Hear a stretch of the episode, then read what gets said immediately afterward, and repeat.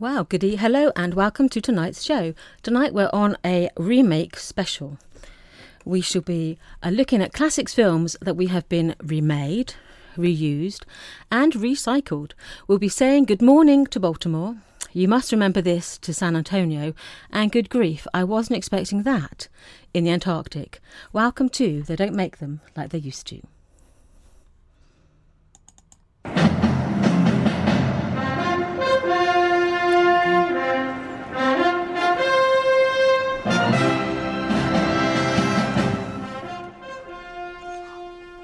Well, we are listening to Sunshine Radio at St Mary's Hospital on the Isle of Wight. I'm Sharon and I will be your host for the next hour. And joining me in the studio are Sean. Hiya. And our friend Joe. Good evening. Well, how are you two gentlemen? Have you been well? It's nice with the sun out, isn't it? Isn't it just, eh? It's glorious, glorious Makes, uh, weather. a lot of Well, you know, we're on the Isle of Wight when the sun is shining and you can put your shorts on in May. Yeah. And then take them off again in June. In June, yeah. and not put them on again until probably a week in September. Yeah, September's always the best time. It seems to revive itself again. Well, we haven't forgotten why we're here. We have like to have a chat as well, but we're here to look at the classic world of film. We're in tonight. We're actually going to not so much they don't make them like they used to, but they don't remake them like they used to. We're going to have a little change to our normal format in that we're going to be looking at bona fide classics of cinema pre 1980, but we're also going to be looking at their more recent remakes. So they each have their own exception to the rule or not. And we shall also have that all important hidden gem. But to kick us off tonight, we're going to have our much anticipated, wait for it, quiz with Joe. Right off the bat, here we go. Okay. Um, uh, you hearing me okay? Everything all right? Brilliant. Here we go then. So, clue number one. This screen legend's film career spans 61 years from 1951 through to 2012. He played his last leading role at the age of 95. Oh, Hmm. a long career. So- And went on to his 95. Well, another role at 95, so it doesn't mean he's still living beyond that date. a c- film career spanning 61 years, from 51 to 2012. The last leading role was at the age of 95. Oh, golly. Well, that Mm. gives us a lot to well, think I've about. got yeah, it does. I mean, I've got two ideas, but I'm sure they made films earlier than that, so that's that's that gone. Hmm. Right. Okay. Well, we're going to be pondering that one then while we go through our songs. Right, but we're going to be looking at our first screen pairing tonight. And in a change to our usual order, we're going to be starting with a hidden gem. And the choice is mine. And I'm going to be choosing that hidden gem that I call Hairspray.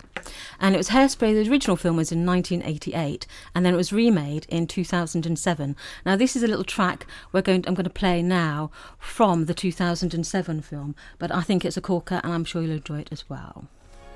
Oh,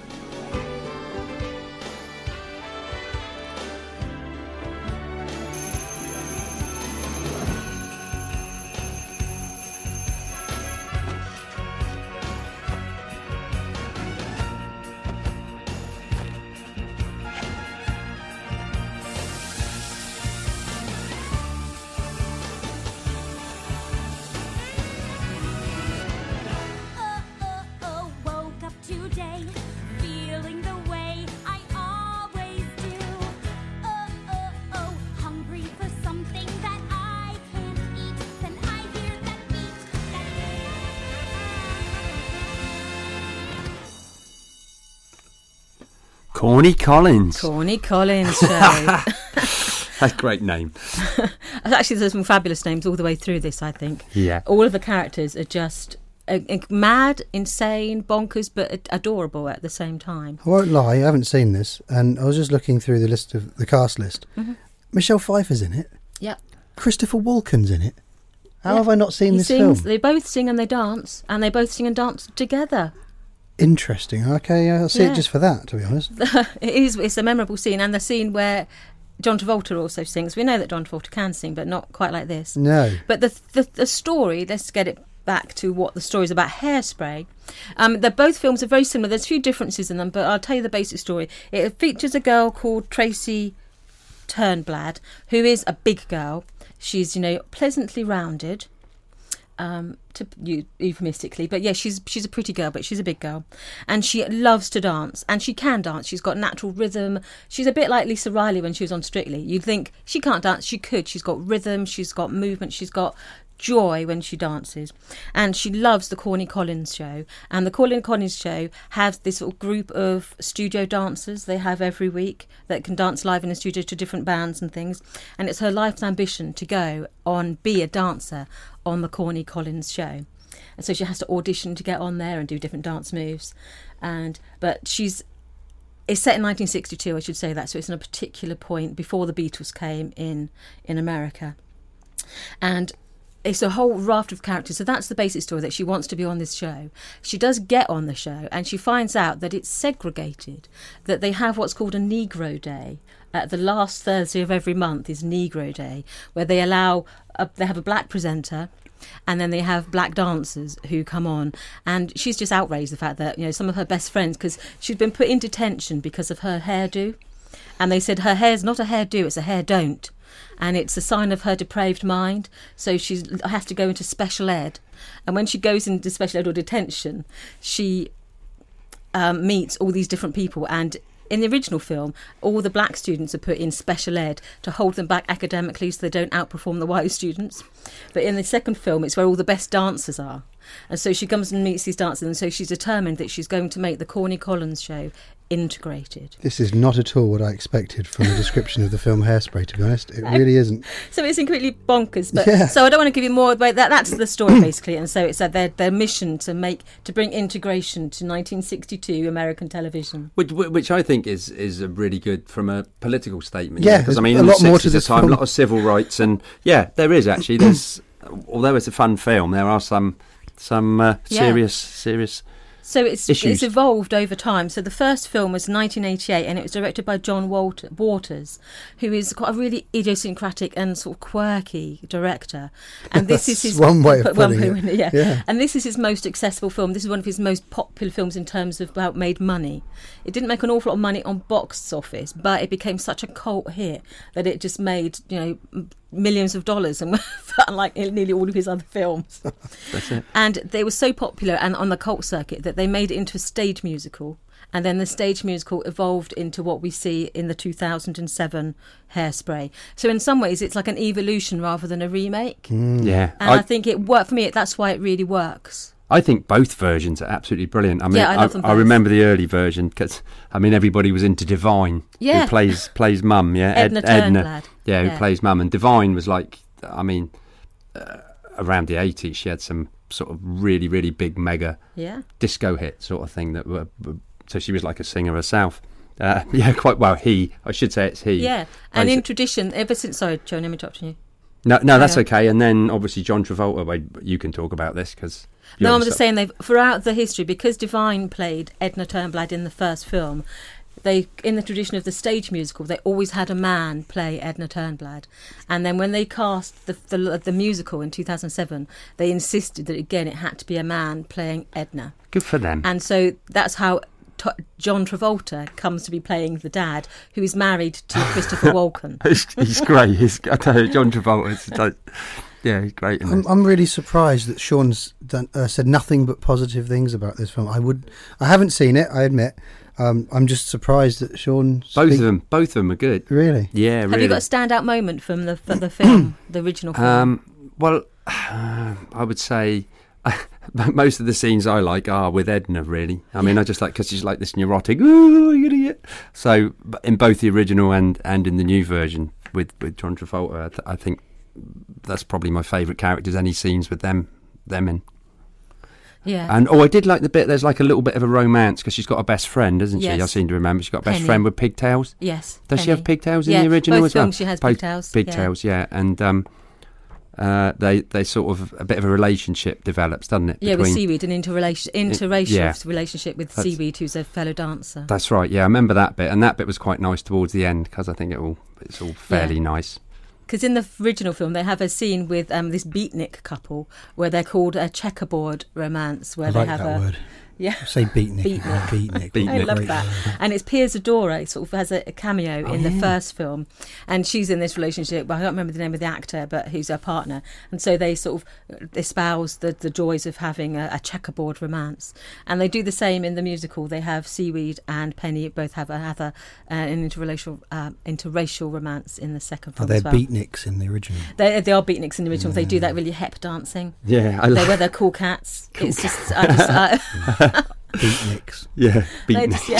it's a great word, isn't it? Always reminds me of the Aristocats for some reason. yeah. Plenty of beatniks But- there. those ti I like I love the look, you know, that those tight trousers with the ankles are just slightly too short and the tight sweater with maybe a roll neck. Mm. Yeah, that's You that's can it. just picture them, can't you, and going, "Hey man." I think in the original, I mean, cool. we're talking about act, It's a actor, great word. we're talking about actors in um in the new version, but I think in the original, with you know, I mean, if you think Ricki Lake, who became on to be that famous Yeah, she talk show, Police talk Trace show. Tracy, and I mean, Debbie Harry was in it, obviously, Blondie, Yeah, Sonny Bono. Sonny Bono as well, yeah. Yeah. So Yeah, and um, one of the characters who's crosses over is Jerry Stiller. He played Wilbur Turnblad, um, Tracy's dad, in the original, and he comes back in the musical as Mr. Pinky. Mr. Pinky, And Mr. it's Pinky's great, isn't it? hefty You've got to watch this. Joe. Um, I have to, yeah. Because I Although love I've it. seen There's the- Zac Efron There's on like the the, cast I list know, here, so- yes, yeah. You just Yeah. have to wince and accept Yeah. that. But they they call this the, the outfitters for the larger lady, um, Mr. Pinky's hefty hideaway. full of full of beatniks. Full of plenty of beatniks in this film. And it's just, I, I just, and yeah, Mr. Pinky sees Tracy and he just wants to sponsor her. So she has to sort of advertise for Mr. Pinky's hefty hideaway at, at different points in the film. But her dad owns his own joke shop, and that's still called the Hardy Har Hart Hut. Sorry, I've got the Hardy Har Hut. Right. I think Hardy Ha Ha was a, a cartoon character as well, around about the Or was it sixties, the and he same was a bit he was a bit of a beatnik cat. Yeah. no, he was. Is he a hep cat? Hep cat, that's it. Yeah, that's great. That's the Aristocats, isn't it, as well? Because they talk It about is, that. yeah, yeah, Yeah. They're all about hep cats. Yeah, you've got to get down with that sort of thing. but I would, so I would, for my, that's my hidden gem because I don't think any ma- that many people are aware of the original Hairspray because it did sort of disappear into the video land. but I think I rate the musical. The music is fun, it's joyful, and it's positive, and so I would really recommend Is it Hairspray. is it a weird film? Because I've seen some John Waters films, the first one has definitely weird elements in it. Yeah, and I, I haven't super seen weird. this John Waters film, and I don't I want to would im- yeah. I would imagine immediately assume it would be incredibly weird. But It's is the- incredibly I think it's weird. his most Right. accessible film. right, okay, because it's obviously got the female protagonist, so you root for Tracy all the way through, uh-huh. and the fact that it's a it's a this sort of bigger girl, you know, Mm-hmm. we rarely see sort of la- uh, large size sort of heroines Mm. who win the love interest and have the romance, and we root for them. So it's accessible, but it still has those elements of Mm. quirkiness in it. And another thing I've forgotten to mention as well, but John Walters, Waters, I keep wanting to say Walters, but that's Mm. a different act, director altogether. John Waters does have a cameo in the remake of Hairspray in 2007, he plays the flasher that we just heard in the song Good Morning Baltimore. Because she sings about the flasher who lives next door and you hear scream because he's he's just opened his like dirty raincoat at these, oh, these ladies. it doesn't have to be a dirty raincoat. It's Well, very stereotypical. No, it doesn't have to be. Flashes have laundrettes too, Yeah. Sharon. Sorry, I'm not being very equal opportunities for the the flashes of mine. The flasher I- uh, community, man. they'll be- Yeah. They'd be outraged. This is all about equal. Yeah, this is equality and people being all together, and I'm segregating one Yeah. aspect of society. Oh, come on. But so there's some cra- there's some cracking cameos and there's some yeah there's some great music and it's I think I like the warmth of it though that it, it you root for these people even Yeah. John Travolta because John Travolta can be slightly creepy can't he and the Yes. older he's got and this even And in the films as well, Yeah. he's quite creepy. and but this he plays this with charm and accessibility and I have to say sometimes I don't dress up very well because it's not money in my bag but I have got a dress at home when I put it on I do think I look like John Travolta from Hairspray oh, Oh dear. That's- should- which is not a good look really well, if there's ever a sing along or anything, I you'd was going to say next Okay. time, get the webcam. We can broadcast have- Sharon dressed as John Travolta, dressed as as Edna As a Turnblad. Turnblad. Yeah, that's a mental picture for you to conjure on. Uh, I'll be back. I'll be here for that. But that was yeah, hairspray. Any thoughts about hairspray that we haven't already covered before I'll move on to the next? I just just think Yes. that it's a great. It's a. Yeah. I mean, for for a movie normally, which you, I probably wouldn't like, but I enjoyed both versions because Mm. I, I found them hilarious and emotional, and it was it was great. So I know two. I knew two things about Hairspray. I knew it's got a really colourful poster, overly colourful, that put me off, and it had John Travolta in drag for the whole film. Uh, it's not a film I would have sought out. I'm not likely to order that off eBay. But and- Christopher Walken's going. But now that I've seen that Michelle Pfeiffer's in it, Christopher Walken's in it, it you know, you- you're saying it's it's it's got some things to say. It's not just a, a colourful singing or dancing feel good. It's got it's got a point to it. It's Yeah. got some yeah some reasoning behind what's going on. Even I think Sean said the word political. Political. yeah, there's got some. There's a hugely moving song actually that Queen Latifah sings. And they sort of go on this like a peace march that gets broken up. And we've seen films like Selma where they talk about these sort of peace marches going on.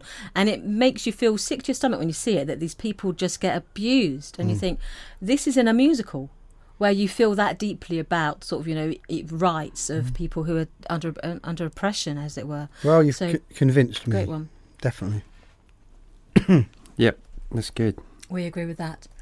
So while we're thinking about hairspray, and I would recommend that to anyone listening out there, I'm going to play this. And what does ah. that mean? It means it's time for me to go deeper in my voice. In 1955, this screen legend beat off competition from such cinematic titans as Frank Sinatra, Spencer Tracy, James Dean, and James Cagney to win the Academy Award for Best Actor. Ooh. So can we have a recap of number one as well? First one was that the screen legend had a career spanning 61 years from 1951 to 2012. And the last leading role that this legend took on, he played when he was 95. Uh, clue number two was that um, basically this screen legend beat Frank Sinatra, Spencer Tracy, James Dean, and James Cagney to the Academy Award for Best Actor. I think I may have it. in 1955. I think I may have it. 1955. I think I may have it. Okay. That's always going to be a bit of a tricksy one, I isn't it? I mean, it? Frank Sinatra, Spencer Tracy, James Dean, James Cagney, those are some cinematic heavyweights, right? And there was a, a fifth man. And there was someone else. Hmm. Hmm. That's it. So that's an interesting one to ponder on. But I think I I, I would have an educated guess from the, f- just from the Oscar one. Oh, So I got a feeling Okay. Fifty-five. Yeah. hmm. Hmm. I like my Oscars. You hear that air of confidence. I've, I'm going to. Sean's Yeah. voice changes. It starts becoming like, starts Yeah, but you're gonna more time. You're going to throw in the world. You're going to throw me a curveball in a minute, aren't you? I just know it. Clue three will be before he became a woman. this, Yeah, that's all. That's going to get us a bit thinking about that a bit more. Okay, right. I'm going to move on to our next one, and now back to our normal order, where we've had our hidden gem, which was Hairspray. We're now going to be looking at some bona fide classics, and these are films that were made before 1980 that stood up at the time as being fantastic pieces of cinema and still hold up today. And in the corner on this round, ding ding, is Shawnee, and he's going to be introducing his pairing of mm, films and its remake. Okay. Are you going? You playing some Well, music? I, do you want to t- introduce it first? Oh, or do you want to okay, yeah, okay, I well- can do either. okay. Well, this um yeah, this movie probably most people know about. I'm not so sure if they've seen the remake. Um, and the film is The Alamo. Okay. In the southern part of Texas, in the town of San Antonio, is a fortress all in ruins that the weeds have overgrown. You may look in vain for crosses and you'll never see a one. But sometimes between the setting and the rising of the sun, you can hear a ghostly bugle as the men go marching by. You can hear them as they answer to that roll call in the sky. Thirteen days of glory at the siege of Alamo.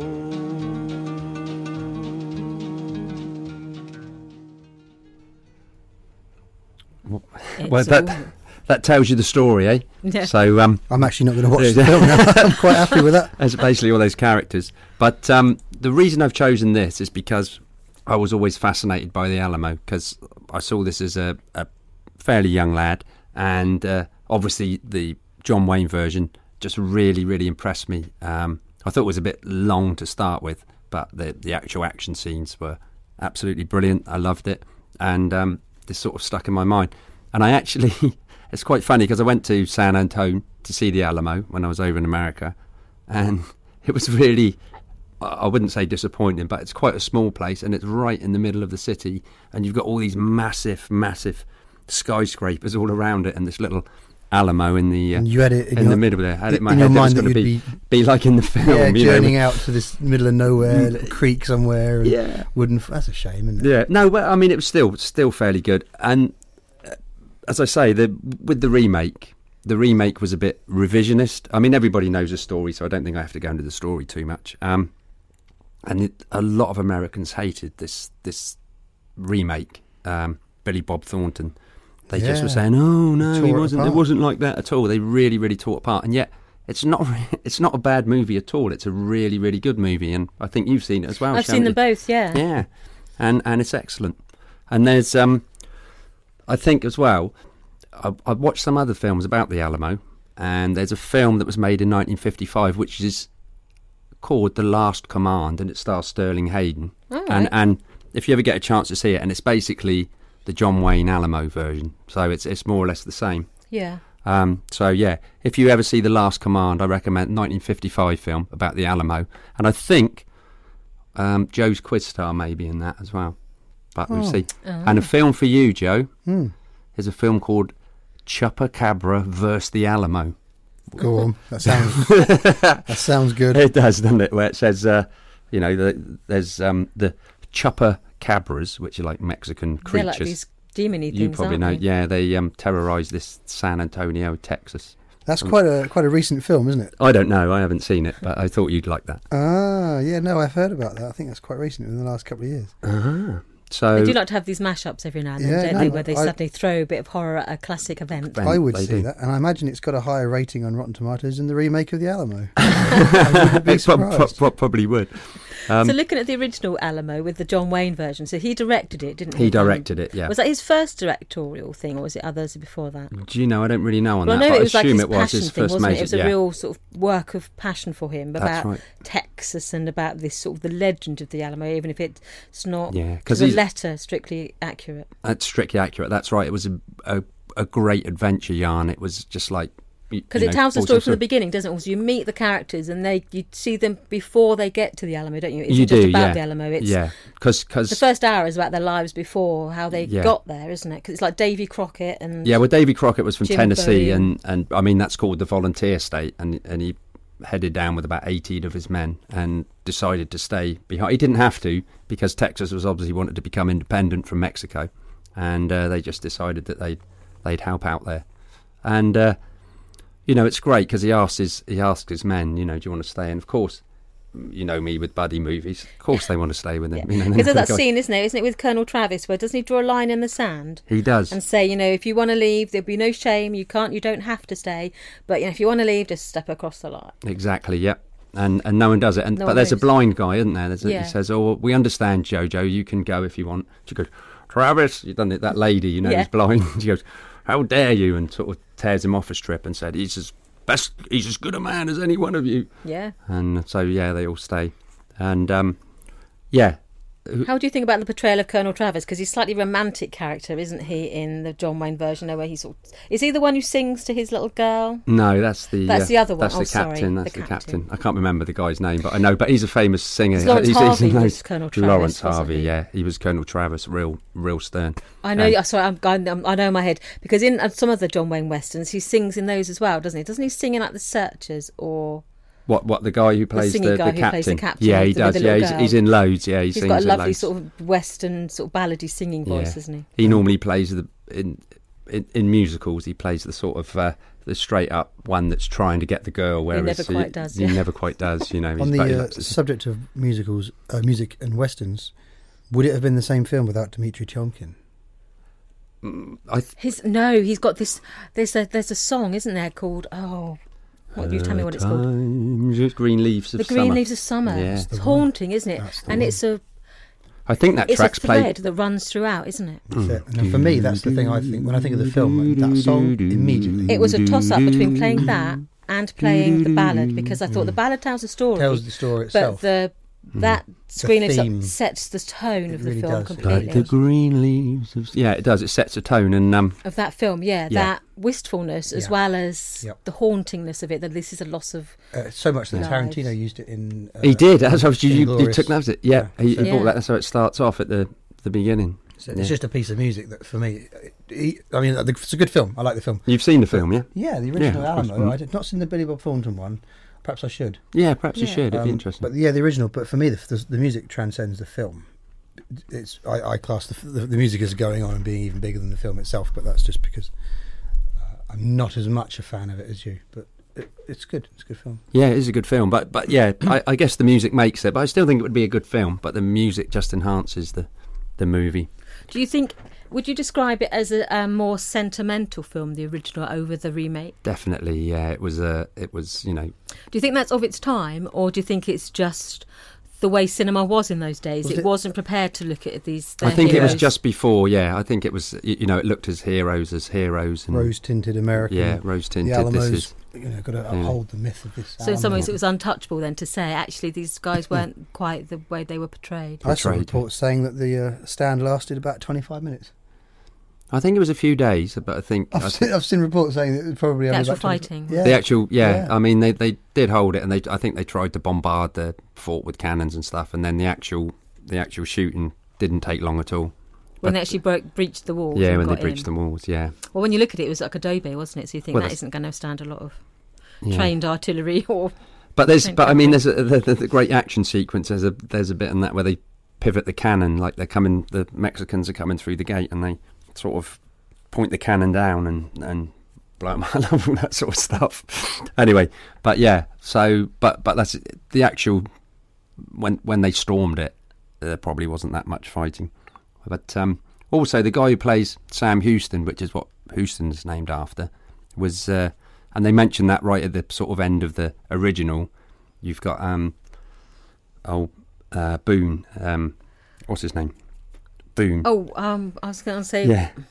Ward Bond. No, not Ward No. Bond. Um, Richard in it, Boone. Richard, Richard Boone. Boone, That's, that's it. it. Richard Boone. And at the end, he goes, "When your soldiers bellyache that they haven't eaten for any more, you tell them about the men at the Alamo." And uh, in the remake, um, Sam Houston, that they spend a little bit more time with Sam Houston. So, Who, who in, plays him in the remake? Anyone of note? um, yeah, yeah. Uh, I'm trying to think who plays him in the uh, in the new one. Uh, it'll come to me in a minute. But uh, I mean, they spend a lot more Was time with Dennis Quaid? It was Dennis Quaid. Thank you Mm. very much. Did you have a look for me? Uh, I- I think it is. I'm just yeah, checking. no, it is I'll is check. Dennis Quaid. Yeah, right. Dennis Quaid played um, Sam Houston, and they actually have. After the Alamo, there was the Battle of San Juanito, I think it's called, or Guanito, something like that. yeah, isn't that another sort of bloody conflict that went? It wasn't that horribly wrong for bloody, some really. It was that was over in about ten minutes because basically he caught Santa Anna all camped out, and they charged, and that was it. And they caught Santa Anna, and they let him go. on a sort of sideways note, on recently, on I think it was on the History Channel or something, there was a program called Texas Rising, which deals with that summer of 1836, where you go from the Alamo to the birth of Texas as a nation and the founding of the Texas Rangers and all that. And that was on, yeah, I was pretty sure it was on the History Channel. It was like a 10 week series, and that had all these characters. But I'm pretty sure it had, as Sam Houston had, Bill Paxton, Yeah, I, I mean, there's been there's and been that was really good. Mm. Look at that those those events as well. because because there's been uh, quite a lot of TV movies and everything. Ten Days at the Alamo, and there's been a lot of uh, a lot of things. There's even a film. Have you ever seen a film called Viva Max with Peter Ustinov, Sharon? Yes, I have. Is have, a ghost or something? No, no, no. He's a general, and he's a Mexican general, and his girlfriend says to him, "Oh, your men will never follow you." So he goes to take back the Alamo.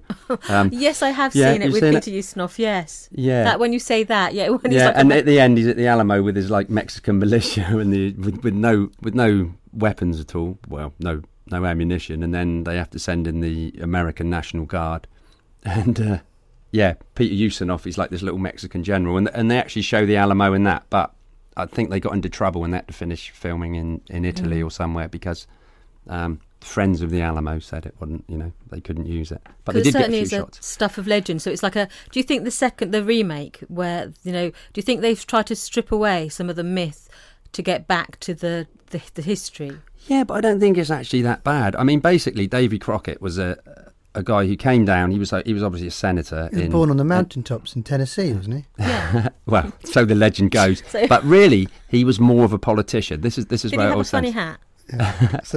He was he was a politician from Tennessee that that came down hoping to, uh, you know, well, you know, start off this this republic so he could get some sort of public office, and uh, obviously they wanted him as a frontiersman, you know, that fought Indians and buffalo and hunted raccoons, but he wasn't actually. It's a bit like Billy the Kid. Everybody's got this vision of Billy the Kid as being, you know, sort of with the Western hat. And in fact, if you see pictures of Billy the Kid, he looks nothing like he's portrayed No, in the movies. No, he doesn't. He's a funny looking chap. funny looking chap. Same with Butch Cassidy, Sundance Kid. They don't look your typical cowboys. I mean, A lot of them weren't they? They were sort of born in the east and they just yeah, went west, didn't they? yeah. So they? They look um, like farmers, a lot of them. so yeah. So so Davy Crockett, I think, was more of a politician, but but I don't think that detracted from the film at all, and I don't think it made him. He was still, you know, he he did get. He was shot on his knees at the end, but I mean, I don't know if that happened because, but he was that sort of character. He wasn't your Indian fighter, bushy, bush, bushman sort of thing. I think so. Mm-hmm. Yeah, so maybe there, that was something to do with the people because it was like, what do they call them when they knocked out iconoclast? Is it or something? When they Yeah. is that a word? Yes, it's a word. It's a Yeah. good word.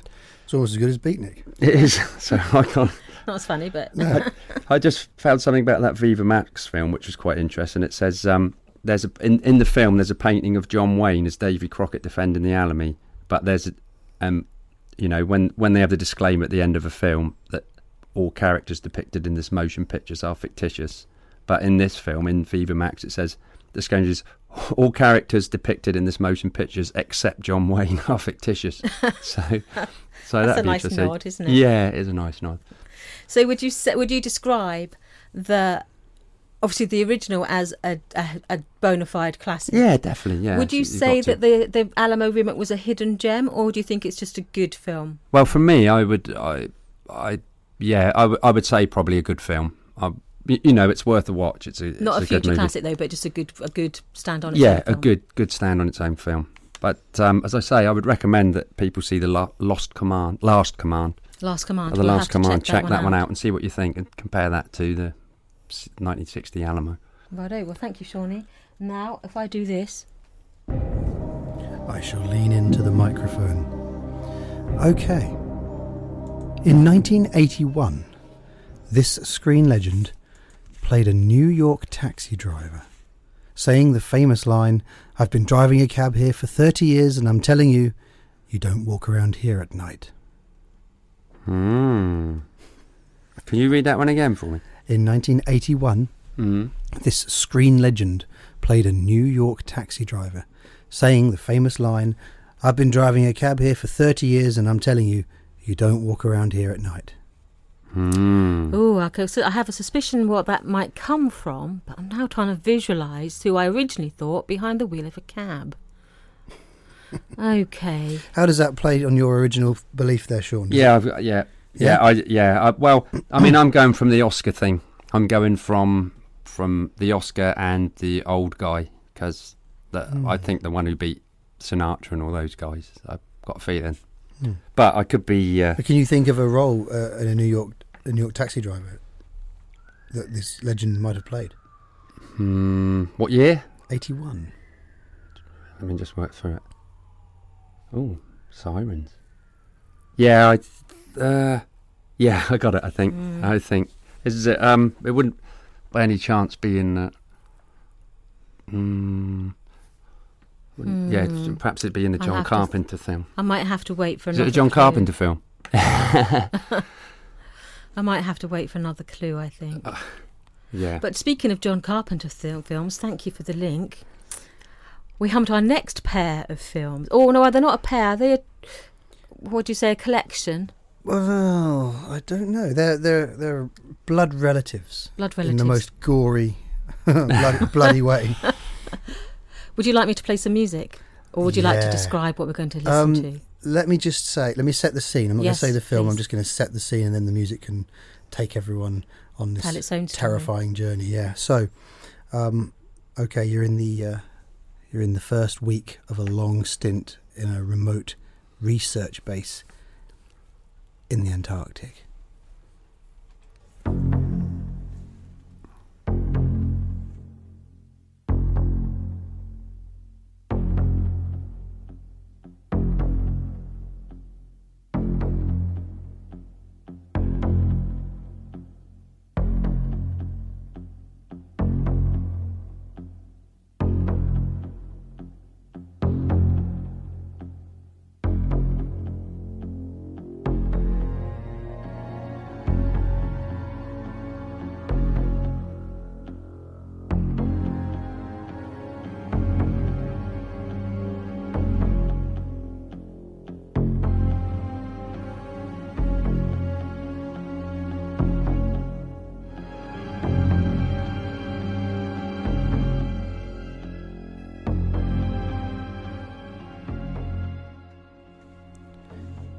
So, uh, yeah, that's pretty atmospheric. I mean, what more could you want? You've got John Carpenter, uh, Ennio Morricone doing the soundtrack. You've got uh, Kurt Russell, a blistering, frozen wasteland where, where it's either freezing cold or absolutely silent, atmospheric. I mean, this is what, for me, this is what cinema is all about. 1982's The Thing. Um, but it wasn't. Uh, it wasn't a completely original idea. It came from uh, 1951's *The Thing from Another World*, which wasn't based in Antarctica. It was actually set in the Arctic. Ah, I, did I get the wrong continent when I did my introduction? Uh, I can't remember. What did you say? I said the Antarctic. the the thing was in the was in Antarctica. Oh, I thought because I had yeah. But the 1951's *The uh, Thing from Another World* was actually set up. Starts off Was in Alaska. Arctic? Oh, right. And then um, yeah, The frozen north. yeah. Uh, That's can I, Joe? I was just going to say that the thing from another world was probably one of the first sci-fi movies that I saw. I, I did see it on TV, and it's stuck in my mind ever since. It's it's well, both movies are brilliant. So, but I'm I'm glad you've chosen this one. Thank you. When I heard that you were looking at remakes, um, for, for me, there's there's um, uh, John Carpenter just was inspired by film Oh. In the same way that all the you know the greatest directors were, and he was inspired just the same as, as you. You, said you it were. was absolutely and and the bit and it stuck in my mind for for forever. Really, is the bit where they measure the. The, Yeah. the- when they spread out on the But it's ice, so visual. out, and it's so yeah, definitely It yeah. wasn't. It wasn't numbers or people reeling off uh, dimensions of this ship that's buried. uh, the- There's a ship buried underneath the ice that they discover, um, and they start to piece together the story that that something's crashed there and been frozen, and one of the occupants of this mysterious craft has been thrown uh, out of the ship. And as and as, as they discover it in in the the very first one. Um, Rather than reeling off details of how big this ship is, they'll just stand in the middle and spread out, and each of them follow the contours of the edge of this ship and and the the shot pans back and you see them standing in this massive circle and that's obviously the shape of this ship and there's no ship that the uh, the that would have been flying around that time of, of earth origin that's in a completely disc shape that's a, it's a flying saucer basically. That's that, that's great, and the way they're talking as well when they when they talk to you, oh, ah, you know, they Yeah. it's just yeah, and brilliant. there's the journalist character that just wants to get all the send all the uh, information back to the civilization and tell them about what they found and and it, it kept, keeps being thwarted at every opportunity. He's not allowed to and he's told he can't and then they get they get cut off and and I- when when it what is actually happening becomes clear they end up s- sort of stranded and isolated in this base which is where John Carpenter went ah that's a wonderful setting and we can we can take this idea and run with it I think, uh, and at the end, the very end bit is where the, the, he's talking into the mic and the thing, and they go, "Look, to, look to the skies." It, beware, yeah, they're- they're it's brilliant ending. Yeah, It is, but what I, I mean, I talked to you about this earlier on today. It's you said it was a sci-fi film with a heavy emphasis on the sci. They, they at every opportunity they, they, they try and inject science into it. It's not just any excuse for another scary scene where there's this creature hiding behind a door or stalking them down a corridor. They they have long scenes of just talk where they're trying to actually convince you that this is realistic and that and that these scientists are genuinely interested by this creature, and and and yeah, I, I just found it Yeah. fantastic. It's a fantastic piece of it is when they try to capture it. They're saying, "Well, what, what can we use?" You know, because it's like um, like in the original, he's like a vegetable man, isn't he? Well, they Like use a- the carrot. They start talking about carrots. carrots. At the That's start, it. don't Yeah, they? they see. That's what I said. Yeah, I'm then trying to think if I have seen it or not because I've seen a lot of these films and I'm They- pretty sure it sounds like it's something I would remember if I had. they, they they get him. They try to get him in the greenhouse. Carrot Man. I'm pretty sure I would have Yeah. remembered a carrot. They try to get him in a greenhouse, in and the there's like Then they try to electrocute him. They have like Yeah, this grid. 'cause- They put this this wire grid That's on the it. floor, and they Yeah. try and shock him. And there's this great scene where he's being Yeah. shocked. And and yeah, the thing that the thing, haha, the thing that actually came out of the ship was this this creature, um, this this man, this eight foot tall man, and, that, that gets frozen in the ice, and he melts and, and gets free. It's a Howard Howard Hawks film. I mean, I, I Howard- first saw it when I oh. went through Howard Hawks's filmography, and and yeah, So it's got incredible. pedigree and the, the, class. the guy who played the monster in that, by the way, James Arness, famous cowboy. yeah. Yeah, he actually. Famous Marshal cowboy. Dillon, wasn't Uh, he? yeah, Marshal Did- Dillon did- in Gunsmoke, and you uh, got him in to do your bathroom, did you? yeah, he did indeed. yeah, yeah, yeah. And um, he actually played Jim Bowie in the in the TV movie Ten Days at the Alamo. Yes, he's got that sort of weathered come in- face. Yeah. There's a there's a great like interconnected There link is. here Yeah. in the It's- you can always find links. It's so It's so cool. so well prepared. Uh, yeah. Um, uh, also, John Carpenter. Yeah. If you've seen Halloween and if you're as much a fan of Halloween as I am, this is the film that's playing on the TV set that night when uh, Laurie Oh, Strode's wow. babysitting and Yeah. uh, When it all starts going horribly wrong. it all starts going wrong. Um, that's John Carpenter's like homage to. Yeah. And what was the other film? Because they showed two Um, films. Uh, You'll remember it. I do. I do. think I- think Shakespeare in space. Oh, oh, a Forbidden um, Planet. Forbidden Forbidden Planet, Planet, yeah, yeah. indeed, yeah. because that scene is showing the scene where, the monster. yeah, Yeah, that, that's some incredible special because effects. Because where the monster's trying to get through the, the barrier. oh, I remember yes. seeing And- that and thinking that those are some incredible effects for Do- the, for the era. Yeah, you know, in Halloween, um, Michael Myers is called the Shape, I think, isn't he? He's called just called the Shape. He's not Mm. called the monster, the creature, or anything It's like The that. He's called the Shape, and and I, I always think in those movies. The, the homage with those those two movies because you only ever really see in Forbidden Planet you only ever really see the shape don't you, you don't Yeah, actually you never you see see the the, actual- footprints and you only the only time you see it is when it tries to get its through the effects on things Yeah. around Mm. it and its imprint in that barrier that they create. Yeah, yeah. yeah So that was that was um, the thing from another world, and then John Carpenter remade it. But what he did was he took this this ice man, this eight foot tall ice man that sort of becomes this this threat stalking them, and he turned it into something far more sinister. He turned it into this creature that can assimilate anything that it basically comes into contact with, and and uh, retains like a genetic memory of the things it's assimilated in the past. So it could basically copy human human beings. So you're on this isolated research base with a few other guys, and um, one of them could be, Could be, yes. the you don't thing. know who. and it, it replicates them perfectly. And there's these horribly nightmarish images where it's just re- started to replicate and almost finished the trans the transition, and you've got people with like claws for hands. Yeah, that are still not quite middle right. Yeah. yeah, and, and and they're sort of framed in the snow by this, this sort of light, and, and it's it's such an atmospheric film, and I absolutely love it. Yeah, that music though sets it's like a pulse beating through it, isn't it? It's like Yeah. the this life force is the is the boom boom boom boom That's the it. the under the undertow of this this sort of menace that Yeah. threads through the film. Like with the dog at the beginning, isn't it? Mm. You think there's I was- something not right about that dog, but you don't Right. know at that point. Well, that why are we following the? Why is the camera what's, on the what's dog? What's irrelevant about the dog? Yeah. it's escaped the crazy Norwegians, but Swedes it says Norge on the side of the helicopter. crazy Yeah. Swedes So you're introduced to this. Cre- the, the Norwegians and another research base Yeah. nearby are, are following this dog that's running through the snow, and they're in a helicopter trying to take it down. You don't know why. And uh, Kurt Russell and his uh, Like, his yeah. friends come out and You don't go killing dogs on my watch. No, that's it. And then the, the bullets get a bit close to them, so they, they actually take down the helicopter and they rescue this dog from certain death. And then the dog decides to hang out with them for a little while, and That- I- no, something's wrong with it. Mm. I like the bit when they go over to the Norwegian station, don't they? And it's all Yeah. like burnt, and then they look in that bath, and there's a that's that's a iconic shot as well when they go. And without, well, I don't know. Yeah. I, it's not a spoiler, I suppose. I'm not going to say who who makes it to the end of the film and who doesn't, but there's no resolution at the end No. that's entirely satisfactory. No. You're left wondering, and you've got two options, and it's just this wonderful moment where there's these two guys, and you're like. Yeah. one of them knows that they're not they, that they're not the thing, but we don't know for in, for No. sure. There's just that suspicion that Yeah, you've been through all this Yeah. doesn't mean it's over. that's it. And none of, yeah, oh, it's just great. And then they remade it again in 2011 and messed it up. But I didn't think it was too it, it wasn't bad. too bad. It was just there was nothing new about it. It was a prequel, wasn't it?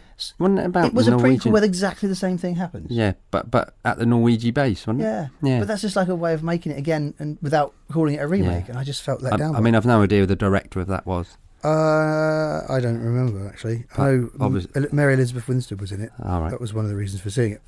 um, but it it just for me, Yeah. they they did make it gory. It was not as shocking as, as the John Carpenter 1982 one, but they, they did make it gory. They did try. It was obviously done with a, a certain amount of respect for the original, but it was just there was nothing new. There was no reason for it to exist except to get people to come and pay money for a film called The Thing. Hoping Wow. that they would have enough affection for the. Yeah, that's it. Use John the name. Carpenter. Cash in on the name. Yeah, I don't understand why they do that often. Oh, well, I do not understand why they do it. They do Money, it purely to make money, money, don't they? that's Yeah. Do you have a standout moment then from any of the incarnations of the thing, either from the early thing, middle thing, Um, latest thing? Uh, I don't know there's how many times I can say thing in one sentence. there's too many. There's not a huge amount of difference in age between Sean and I. There's a few years. Uh, I think you would probably prefer the thing from another world. Yeah, probably. See, for me, I prefer John Carpenter's The Thing. I would I mean, I John love the thing as The well. I love the thing as well. It's just so good. But Yeah. there's there's a couple of It, moments. it in is it. difficult. I would put them on a par because they're like different movies. But I mean, I like the, The, the with the head. dogs. I Oh. like uh, in the in the John Carpenter version where like they're they're the wondering cage. what's what the hell's going on, Yeah. and there's all these tentacles going. I have to say, my standout scene is probably the John Carpenter one with the blood tests. Oh yeah, Ah. Because- terrifying. Yeah. you know, it's so one of them. Yeah. Which one's it going to be? and then how it react, you just It's brilliant. not That reaction. expecting That, reaction, was yeah. That was that Yeah. was. that and was anyone who was anyone who's listening who has seen the film will know exactly what you mean when you say blood tests reaction. You, Scary. it's, I think, yeah, because with that never. I don't think I remember seeing that in any film before that. So you genuinely don't know what's coming. Yeah. You think in some ways that was a genius, Yeah. but It it's was like sport. genius. You couldn't. You could never replicate that No. because every time you ever see anything like that, you're thinking That's it. the thing's done it better. That's it. So it's just captured that perfect moment of absolute, you know, wah. But I think there's a lot also of the bit when they're doing the um the shocker when they when they're doing the, oh, with the, the, pads. Yeah, the electric yeah, pad. yeah. They're- Give him another one. Give him another one. I think we've come up with a whole new phrase here. The thing has done it better. I think you can apply that to so many aspects of cinema and so many moments that have become cliched or that, that, that get wheeled out every now and then to, to get a response. The thing probably did it where better. you say, yeah, you've it's just Yeah. got there first, Yeah. and it did it better. And I think everybody, I mean, I think all the actors in, especially in the John Carpenter one, are great. I don't think you know, you know, no one really. I mean, the guy who looks after the dogs, that guy with the big beard, and Yeah. you know, they all play the right parts. well, he, he's the first one to, to, He is, to isn't creep you out, isn't he? yeah, Something's wrong. Uh, interesting that there were women on the uh, Arctic base in the original, and there are no women at all in the John Carpenter version. And that was a an intentional thing that John Carpenter did. He said it had been too long since we had a boys' film with nothing but boys The in, boys and, in. and Yeah. the hell with it, I'm going to do it. But it, as a woman, it's still an accessible film to watch. You don't have to be, you know, a, a chap No, to to enjoy action films of that type. I a mean, chap. I like that. I love that word. uh, yeah. Plenty of beatniks though. isn't? Beatnik, Have you yeah. seen in, the, in that base? They're all And scruffy they're all iconoclasts. black cats, yeah. and I, and Uh, I, Sean, John Carpenter and siege situations. Oh yeah. Does this tie in? Oh, definitely, yeah. Um, uh, we got to talk about Assault on Precinct 13. I think we, we picked that as on the show once a while ago, which was good. But yeah, for siege movies, that's that's the best. he knows his stuff. And I understand that you gentlemen have got a special treat in store for you coming Now, up soon, again, haven't you? it has been weighing heavily on my mind recently. Um, we've actually secured tickets to go and see John Carpenter himself Oh, performing music from his films live. that's going to be extraordinary. That's going to be so fantastic. God. We're so it's excited just about it. amazing. Can't contain myself. Now, ironically, this is one of the films that he made, one of his classics that he didn't do the music for. Um, but it was Ennio Morricone, but pretty much every film he's done that's any He's good. been involved. He's obviously an artisan, isn't he? I'm conscious of time as a ticking, and I don't want to No, to miss out on what's going to be. it's been a pleasure talking about the thing. Yeah, but so Yeah, thank you for that. Yeah, the thing. Yeah, please, show. please revisit that because I think it's worth a revisit. What we think we know about it is, yeah, it's worth a visit. But I'm going to do this so that we can do Time. this. for one more clue. Okay, in 1966. So we're jumping through time here. The last one was in 81, but in 1966, the screen legend said of himself, Yes, I'm a hot tempered Italian, but I don't think I'm ever unfair or unjust. Yeah. Well, I, I, I've, I, I think I've already got this Okay. from, There's a from the confidence in second. Sean's voice. Yeah, there I've, that- You've I've, gotta I've go got it from it. the second clue. I think. Yeah. Well, I can make my guess. I, it's normally I'd normally have a wild stab at the dark that's nothing like, but I was th- no. It's I know it's nothing like, but I was going to say Robert Wagner, just for to make you laugh. Ha ha ha! No, The answer is Robert. No, it's not. No, it's not. I knew it wasn't. Oh, I I was thinking, you were gonna spoil it talking then. Robert the Wagner. I've- I've- 1950s, I've- but he wasn't a cab driver in the I've 1981. I've got a bask in my moment of glory here. Go on I'm in. sorry because yeah, I, I think I mean this is a great actor because he's in the Wild Bunch. He's in so many films, and funny enough, he's in Lost Command, which was the one I told you about, the Alamo. He's in that. He's a character in that as well. There's Um, a, a dozen dirty films he's in as yeah, well. Dirty Dozen. Oh, oh, right. yeah. oh, not Lee Marvin. No. No, No, he was. I think know the he other lived one. in '95. He, he won an Oscar for Marty, playing Marty. That's Ernest what gave it- Borgnine. Ernest Borgnine, yeah. Ah. It was the, it was the Oscar that, that I got it, and, yes, the cab driver thing and- and, the and- lead. Yes. and Escape from New York. In Escape from New York. Yeah. Back to John Carpenter. I had Thank to think about that one, but yeah, it was Ernest Borgnine. Yeah. Why didn't I think of Oh, him? that's what I was going to say. I Because he thought you'd have got it from the Oscar, from the Oscar because it was forgotten. Marty, wasn't it? Because he didn't It die in his heyday, because he Mm. lived to ni- like to make films till he was 95, he sort of gets forgotten quite a lot. Yeah. Yes. He's- and and the, he's great in the Wild Bunch. He's the one that said, "Tread softly, And softly, you are a fiendish genius in terms of giving us just enough clues to make us think, oh, it's got to be a matinee idol. It's not. no, it's not a matinee idol at all. And that's a that was a, a great quiz. In fact, that was a great show. I enjoyed that this show immensely. Yeah, I enjoyed that too. Well done, Sharon. Yeah, Wow. it's been it's a Thank pleasure. you for your been company this evening. yeah, keeping us moving. Well, we're heading into the last 30 seconds of the of our show. So I think it's probably time to say they don't make them like they used to and they don't remake them like they used to. No, so if There's you not enough beatniks around like There's not there enough used to beatniks be around. either. please, yeah, please, if you've got your beatnik outfit, please wear it to the hospital next week so we can have a look at you and just revel chap. in the, I'm the joy of chap. Beatnikness and being hep cats. Poor Nick's getting a lot of beating tonight, isn't it? So we will wish you all, uh, to, uh, to everyone in the hospital, to get well soon. We'll see you again next week, and remember, they don't make them like they used to. Ta-da. Bye.